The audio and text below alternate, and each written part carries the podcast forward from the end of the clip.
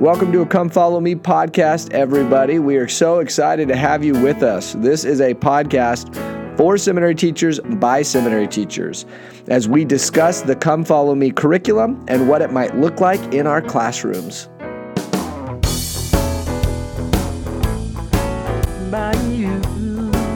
Oh, there you are. Huzzah! What's up?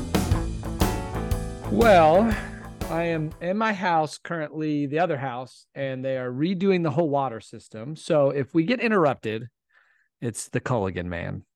So Uh, anyway, well, that's a pain, but you know what? Good. Let's get it done. if it makes the water stop smelling like a fart, it's worth it. So Yeah. that's what we're headed for. What about you? for every time. Um, no, just doing my stuff. How um yeah, we're we're talking a little earlier this week than we normally we usually get it at the end of the week, but uh how's Amos and Joel going so far? I'm not Amos, sorry. Uh, Hosea and Joel. no, Hosea. So, um, I did well. So this week, our doctrinal mastery was Amos 37, and so I took the first two days and worked on those, and then so did Hosea today, and it was it was great. I mean, we started by talking about what's the difference between a betrayal and having your feelings hurt. Yeah. and then which relationships are the biggest betrayals so i gave him i gave him six options a spouse to spouse betrayal a parent to child betrayal a friend to friend betrayal a teacher to student betrayal a boss to employee to betrayal. Um, there's probably another one in there. Teammate to teammate and we just talked about what what makes one a bigger one makes it you know what the, what are the stakes where are the rip you know how far out can the ripples go yeah. um, read through Hosea, um, and then talked about how do you fix if you have betrayed someone. uh, What do you got to do? if you've betrayed your spouse? What are the possible steps there? And anyway, it was good. Con- And talked Connecting that.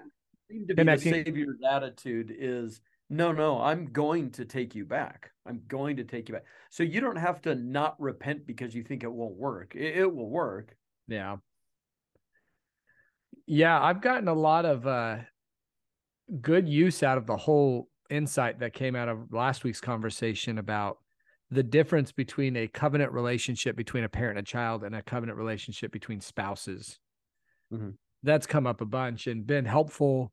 I did a fireside. Um, well, I, I went to a youth conference and spoke on Saturday talking about the For Strength of Youth. And it was relevant there to, to talk about how what it seems like we are being prepared to do as a people through President Nelson's um, prophetic priorities of learning how to hear God, let Him prevail in our lives, you know, so on, is that God's trying to mature our relationship with Him, that He doesn't want to have to be always telling us what to do and we're the obedient children, that we've got to eventually get to this place where we're kind of working together, you know, more like the spouse relationship.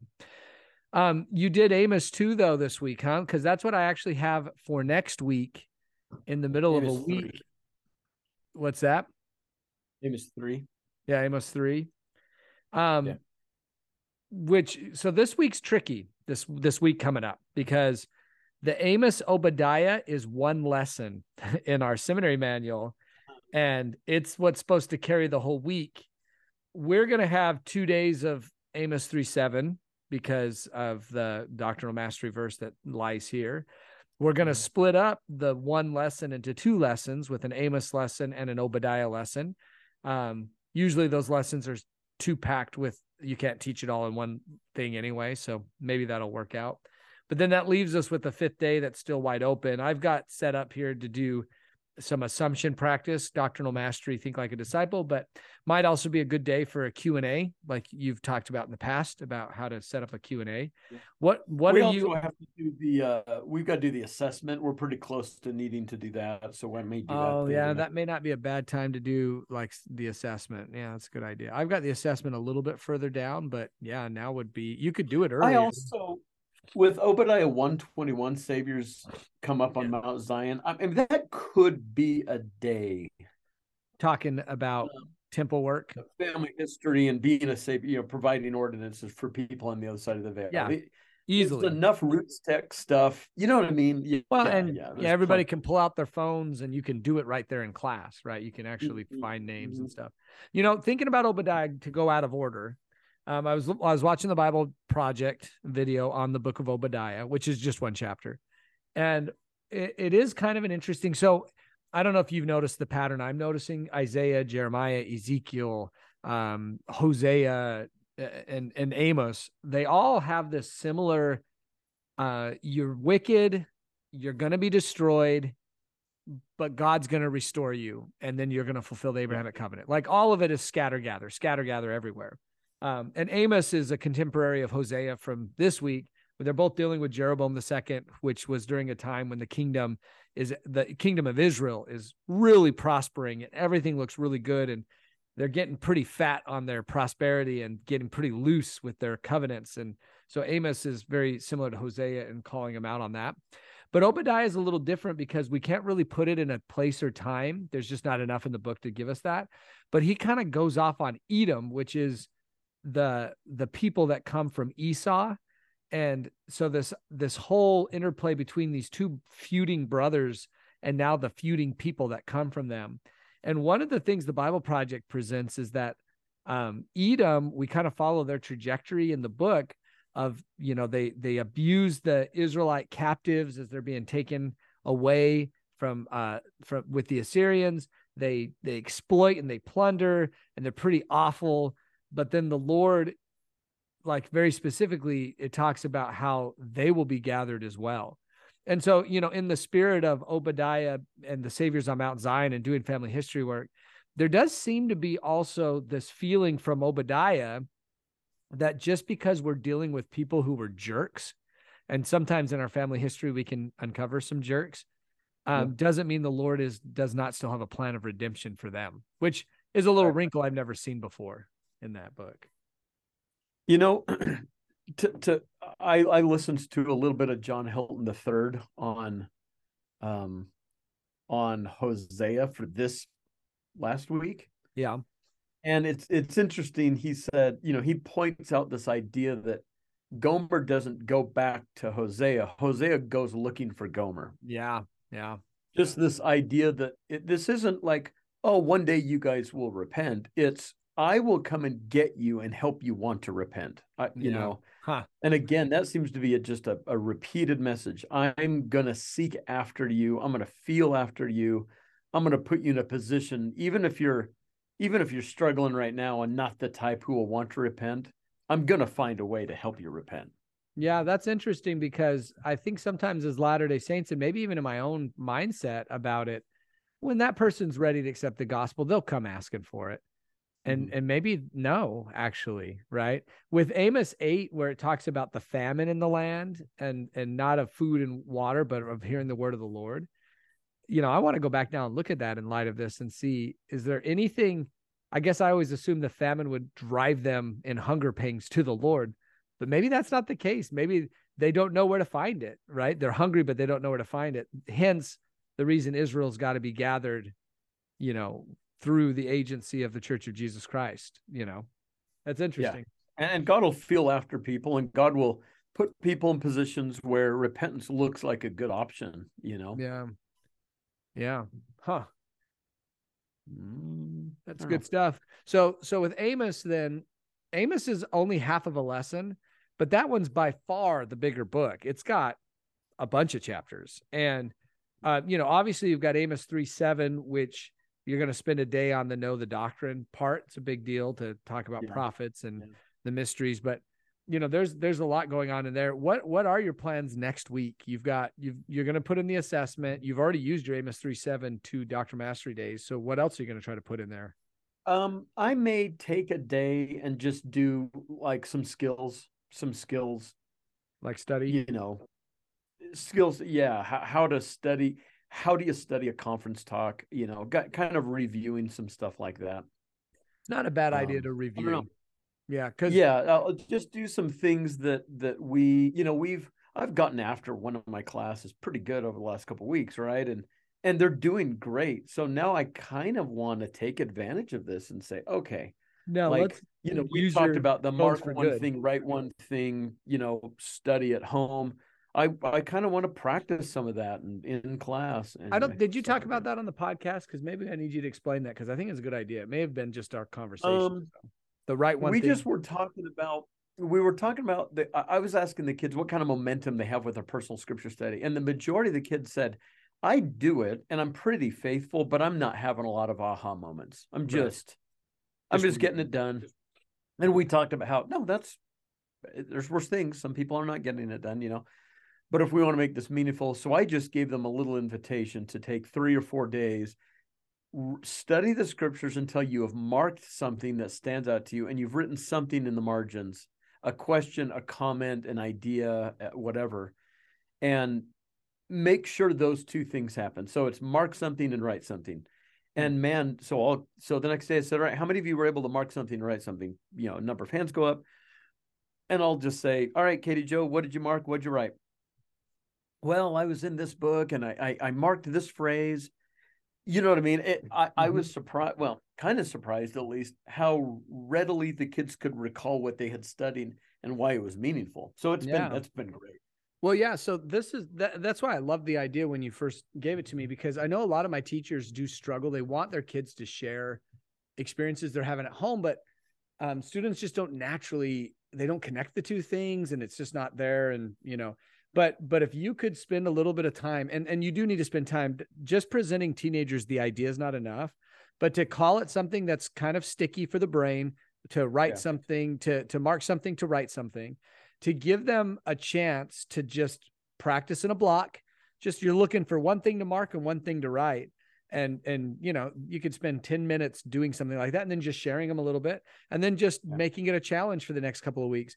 I'm going to ask every day at the start of class who who uh, marked something, who wrote something, and let's just share a handful of those and see if we can't if that doesn't help improve you know our desire to study the scriptures and our our um, actual experience once we're in there Yeah. And I said, listen, you don't have to have marked or written something huge.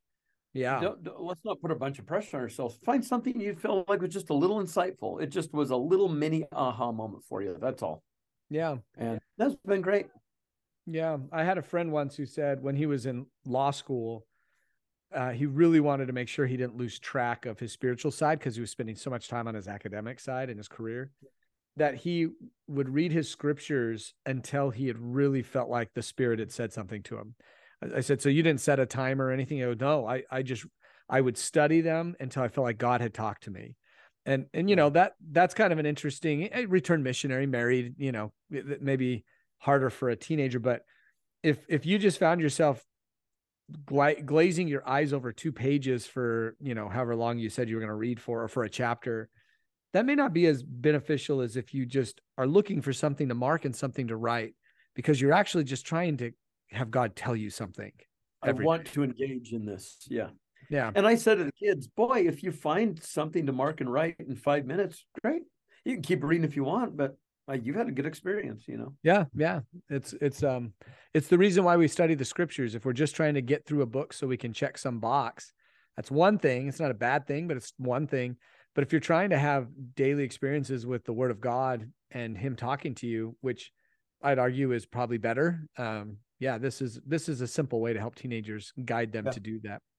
You know, I'm I'm Mhm. looking ahead because the next week after is uh, Jonah and Micah, and that's Thanksgiving week. So there's only two days that week.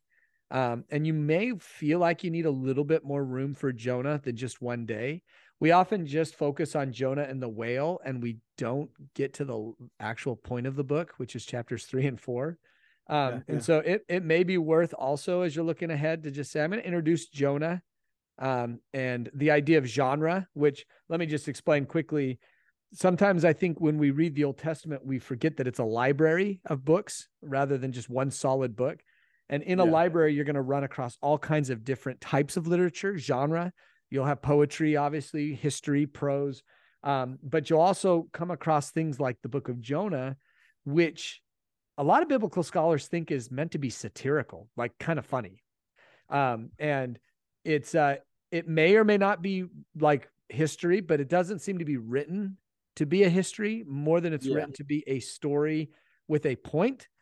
And that that's helpful when you read Jonah because if you think it's history, you might spend too much time um on the wrong thing, which a lot how big a fish's stomach can be. exactly and can a person really survive in there or or just focusing on the part of the story where the prophet runs away and you can't get away from god you know that versus reading all four chapters as a whole realizing that the question that the whole book ends on in chapter 4 is kind of the key question anyway so you may want to jump into jonah just knowing you've got a really short week after that and then after thanksgiving i mean we've got a bunch of these little small minor prophet books um, before we hit Malachi with its two doctrinal mastery verses and plenty to talk about.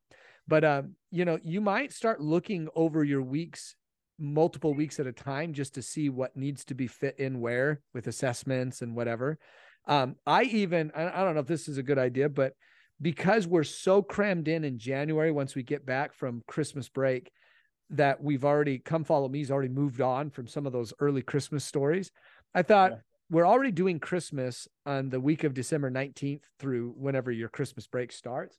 Why not jump into some of those first lessons like Luke? Like I, I put in actually Luke 2, the doctrinal mastery lessons, the one that does the know and the one that does the practice. Even though it's on this end of the year, it's Christmas time. These verses are Christmassy. And then you in January, you don't have to try to fit them in. You can already kind of get a head start on them. You know what I mean? Yeah, that's a good idea.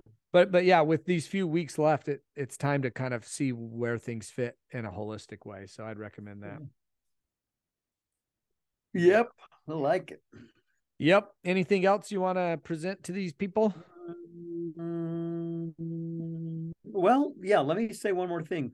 We've had a little conversation under faculty over the last basically the last 24 hours on the importance of not letting this part of the year be a time where student so what I'm noticing as the principal here is we're having more and more students kind of take advantage a little bit of their teachers. Yeah Uh, I'm I'm being la- I'm being much later. I'm just kind of playing games on my phone during the lesson. I'm sloughing. You know, we had a couple girls just hang out in the bathroom the whole hour yeah a couple days ago, and it is just it is that time of the year where students are pretty familiar with their teachers.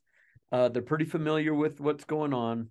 They kind of know. I've got really nice teachers. I could probably get away with stuff. Before, I just enjoyed having a good relationship with my teacher. Now I think I could use it. You know yeah and we talked a little bit about the idea that that teenagers do like boundaries they appreciate boundaries. Now is not a good time to say well i want to i want to stay friends with them. I'm going to let them do whatever i want. We'll just we'll start over in in you know january 1st no no no no. Have expectations express them in loving ways in clear ways so that there's no misunderstandings and help students have a good experience within the bounds of seminary. Uh, You know what I mean? Like Yeah. now's not a good time to just say, "Oh, I don't want to ruin relationships." You, you don't have to ruin a relationship to correct a kid and help them Yeah. have a better experience. and it's better to do it now than when it gets out of hand or Yep. When you're getting close to the end of the year and a kid's got a pile of makeup work and now you're Or you're so frustrated you end up doing it in an unkind way because you're just out of patience. you Yeah, know? yeah, yeah, yeah. Yeah, it's it I think there's wisdom in not just holding on till January. Like there, there's wisdom in let's if we do a little bit of expectations and some a little tweaking and correcting here, it'll probably pay off, you know, in big ways during February and March, you know, next semester. Yep. Absolutely. That's good. That's a good reminder, everybody. I like it. All right. That's all I got. Well, that's good. I think we've done enough good here. We'll call it